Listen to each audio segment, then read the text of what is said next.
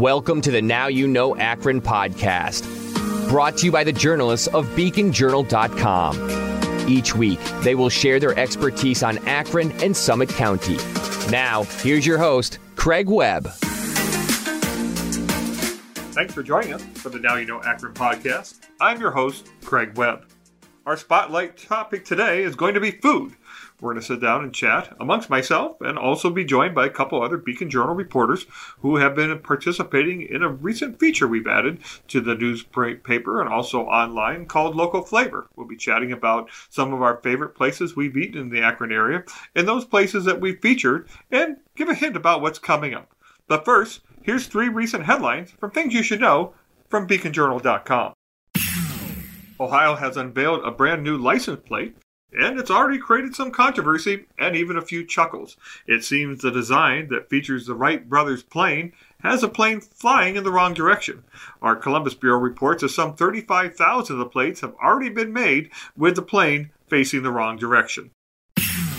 It's election season, and our team of reporters are reporting on issues and candidates throughout the region. One of the races we're focusing on is Phil Keren is writing about the Cuyahoga Falls mayor's race, which has incumbent Don Walters facing a challenge by Republican Merrill Stemple. All these races and more can be found on beaconjournal.com as we get closer to election day.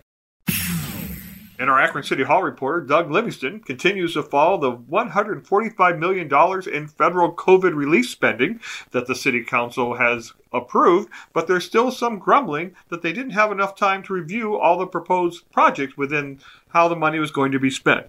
Doug will be keeping you up to date as this continues to make its way through council chambers. For more on these headlines and other stories, be sure to visit beaconjournal.com and all our various apps and also our print edition.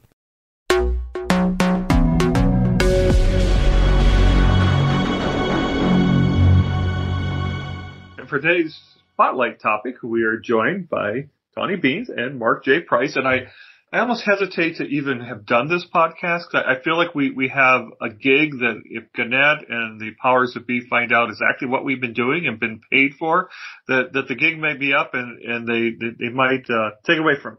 But what we're going to talk about is the restaurant scene in the Akron area and, and specifically a feature that we have in print and online called Local Flavor where, uh, yours truly uh, we haven't gotten there yet, yours truly, but and my colleagues have been going out and, and, checking out some some restaurants that have been on our wish list and, and, and on some of our readers' wish list. So welcome.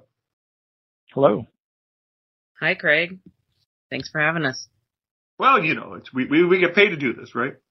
So this was a feature that was started um, as we kind of looked at our food section um, and our food coverage, and, and we realized that, that people just like to eat, right? I mean, that's that's kind of even in the midst of the pandemic. Um, folks were getting food to go, uh, not necessarily eating in. I, I know we did, and, and, we kind of explored some some restaurants we hadn't before. I, I, I know uh, in particular time two here in Medina, where where I live, um, we started getting food to go from there. They had these family meals in the midst of the pandemic, and the best part was they actually had um, drinks to go. And so I, I have to say they were very boozy drinks. Maybe I'm, I'm not used to such highbrow drinks, but we were getting uh, drinks to go and, and also the, the food. Did you guys try anything interesting in the midst of the pandemic of to go food that, that you hadn't tried before? It was mostly burgers and pizza for me to take out. So when I started going to regular restaurants again, my wife and I started going, it was wonderful. Tony, how about you? Yeah, I went to a, a couple different places. I usually try and uh, do different things and try different stuff. So tried some Indian places, um, tried definitely some different Chinese places.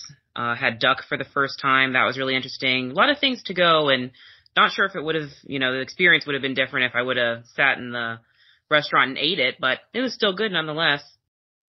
Mark, I, you, you brought up pizza, and I, I think one of the, uh, the, the pieces you, you wrote was kind of a, and, and I think a lot of yours. I mean, you, you're a life. I'm a transplant. I mean, I, I, I guess I've been at the Beacon 22 years, but it still makes me a transplant. Although I, I did go to Kent State, so I kind of feel like I was in the area at, at one point. But, but you were born and raised here, right?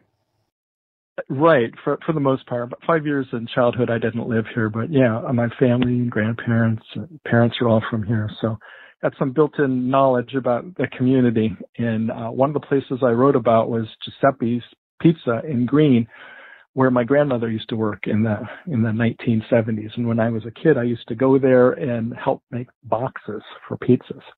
So I wrote. Uh, my wife and I went and got a pizza uh, this year, and I was wondering how it tasted compared to my childhood memories. And we both got two pizzas, and it was just delicious.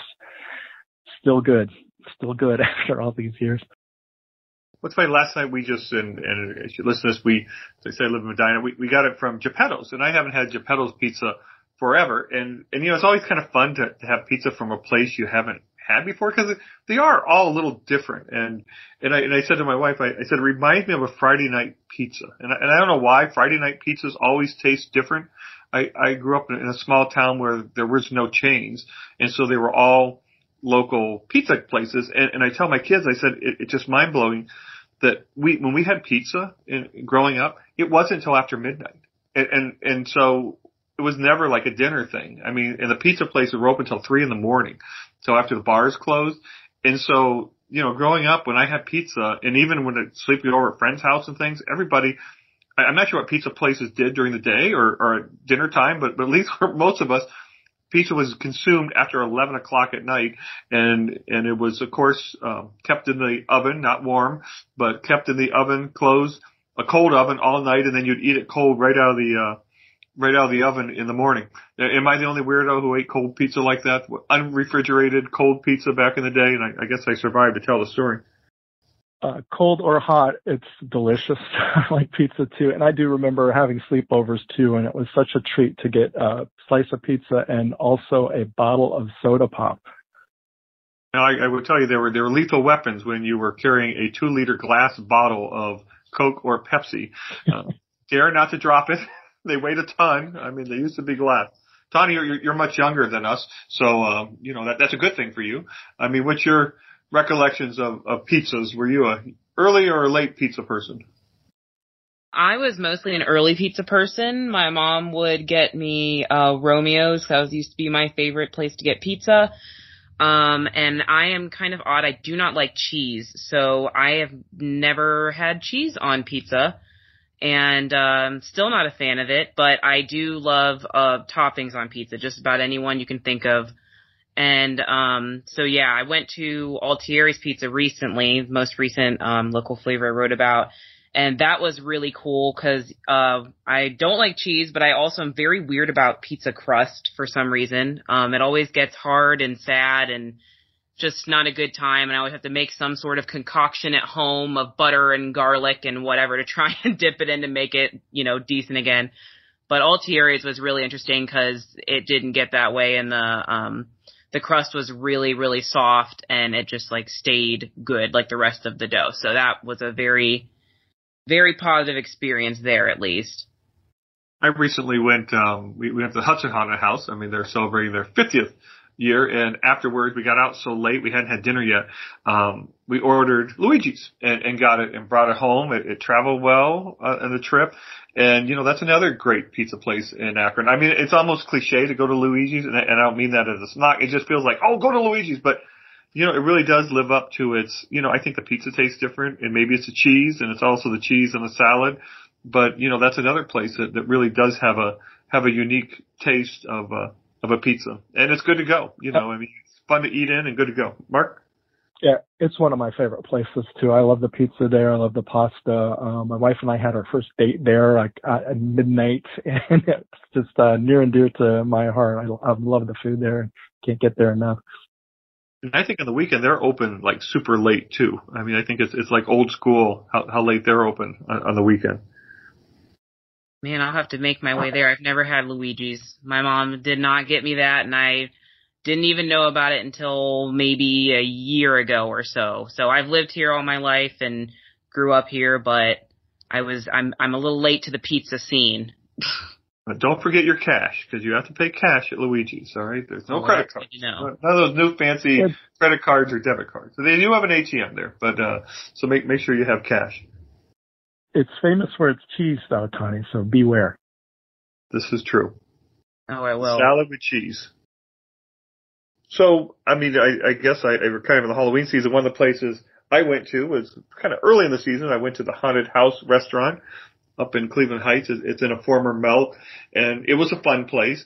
I, I have to admit, I, I, I struggle a little bit with the menu. Um, it was because it's truly themed to uh, horror movies and, and things. I mean that, you know, I mean it was.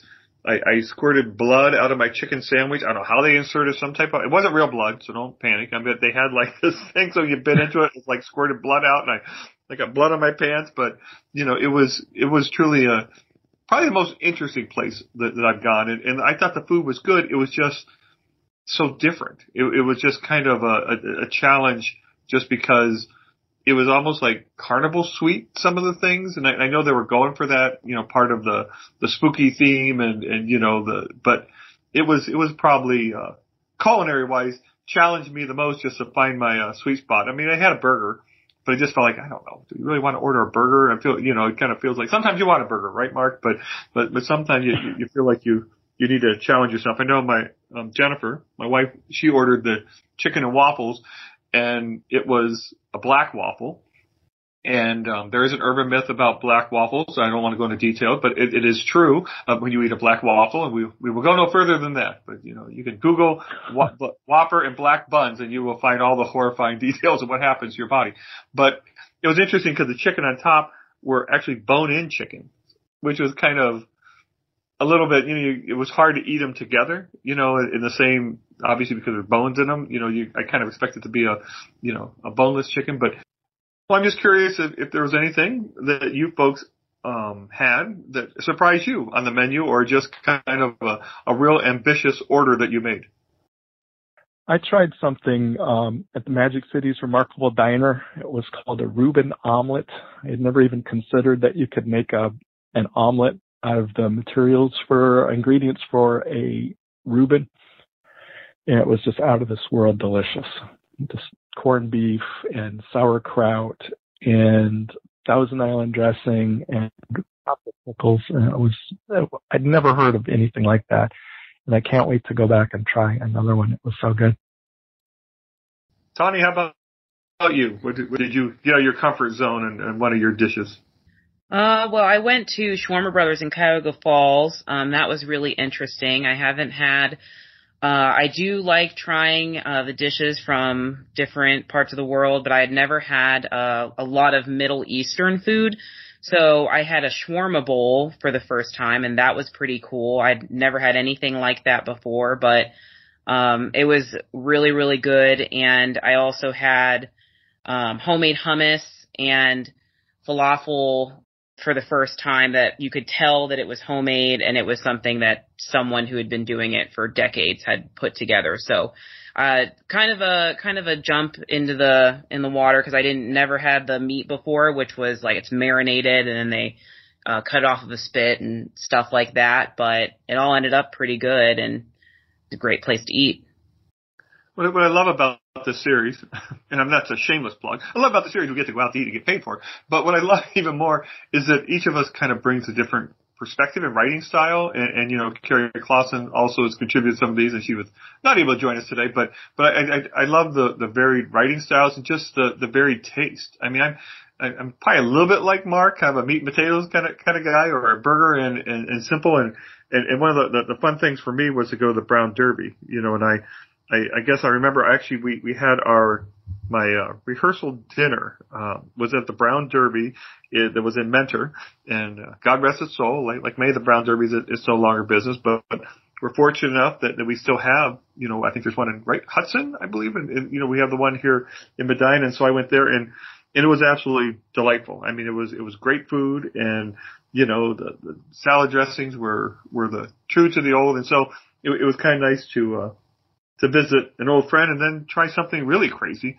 I'm not crazy, but we even have done food trucks. And, and so I, I visited uh, the Dr. Hibachi food truck that was in the parking lot at, um, at the Target in, in Cuyahoga Falls. And, and he was a former hibachi chef who was in a traditional restaurant who bought his food truck and he outfitted it and he does basically the same shtick, everything except for the volcano, but you know, he talks and he's you know, juggling the uh, the various instrument, you know, the the cooking utensils and banging them and clanging them, and and it was it was delightful. I mean, it was it was very very yummy as all hibachi is, but it is just kind of fun to to see how excited people are. You know, people get excited about food, and and just the number of people that are in line waiting for him to open up is is just amazing. I mean, that the people just you know are are just excited about about getting the food, and and he kind of took that venture. He was in a traditional restaurant, and and I, I love kind of the the backstories of of all the places we we went. And Mark, I, I think we should mention that, that you made a uh, a fast food trip. You know that that uh, fast food uh, made one of your your columns, and why don't you chat a little bit uh, about that one? Yeah, um, normally we wouldn't do a fast food restaurant, like for example, a, a no, I wouldn't say that. Five hundred. No, I, I, I, That's not really I, local. I may do the hamburger station yet. You know, I'm, I'm a big fan of. But anyways, I, I interrupt. Yeah, it's not really local flavor, but uh, I found a loophole in it because we have the last remaining Arthur Treacher's in our area. So technically it is local flavor. It's the only one. So I took my mother to Arthur Treacher's that's on State Road in Cuyahoga Falls. And she used to take me when I was a kid. We'd go every Wednesday to Treacher's and I ate so much of it I couldn't eat it anymore. but I used to like putting vinegar on the french fries. So anyway, I took her, she's turning 80 this year and um just we just had such a lovely time and she just loved that food. She's I call her the cranky critic cuz she usually doesn't like going to a lot of restaurants. Something about Treacher's is just magical for her and she loves every bite and I got to say the food was really good. Um what I think of as fast food, it was it was just as good as some fancier restaurants, especially the clam chowder. I've I've had um really good clam chowder in fancy restaurants, but this kind of measures right up to that. So it was a nice experience and it was a good time writing about in a nostalgic way about going to Treacher's, the last one in the country. Well, I mean, food is, is kind of our, our collective memories. And I, I too went to Arthur Treacher's with my parents, um, before there was one not far from our hometown. And I'm trying to remember, I think Wednesday might have been bargain day or something. Like they were three ninety nine or two ninety nine for the fish and chips. And so we usually went there. And I, I always think it was funny that uh, my grandfather owned a, a fish restaurant right on, right on the, you know, along the shores of, of Lake Erie. And, you know, he made perch and would make all these, you know, seafood dishes but his favorite and his guilty pleasure was Long John Silver's. And so it just seems funny to me to be, be going to Long John Silver's with my grandparents. You know, this man who owns a seafood restaurant, but it was something about the batter. And then, you know, I was a, a, a wacky kid and I didn't really, I mean, I like it, but I always got the chicken planks. And, and even to this day, if I'm driving and, and I think the one in Wooster recently closed, but I, I believe there's still one on Romig Road. If I'm nearby, I will go in and, and get chicken planks and and just pray that they give me. I used to call them the giblets, the extra drippings of the of the batter that they would throw into the um, thing. You know, so we we had a friend who used to joke that they they fry everything except including the coleslaw. And, I, and actually, I think if they fried coleslaw, it might be kind of interesting. But so what's everyone working on? Is, is there is there one coming up here that we can look forward to and and maybe try to get in be, before? And I will warn folks that, that usually when we do these stories, um, it tends to get very busy at these restaurants. So, you know, be, be patient and, and, kind to your servers as, as you know, that, that when, when we usually highlight one, um, the wait to get in or the service, it, it, it does get, get busy because, because folks, you know, are like, oh, that sounds good. So, so Tony, what, what, what are you working on? Right now, um, planning to head my way over to La Loma in Ellet.